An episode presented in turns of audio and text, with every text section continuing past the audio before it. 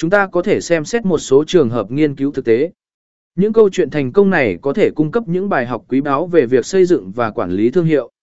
Học hỏi từ các doanh nghiệp thành công. Ngoài việc xem xét trường hợp nghiên cứu, còn có thể học hỏi từ các doanh nghiệp thành công khác.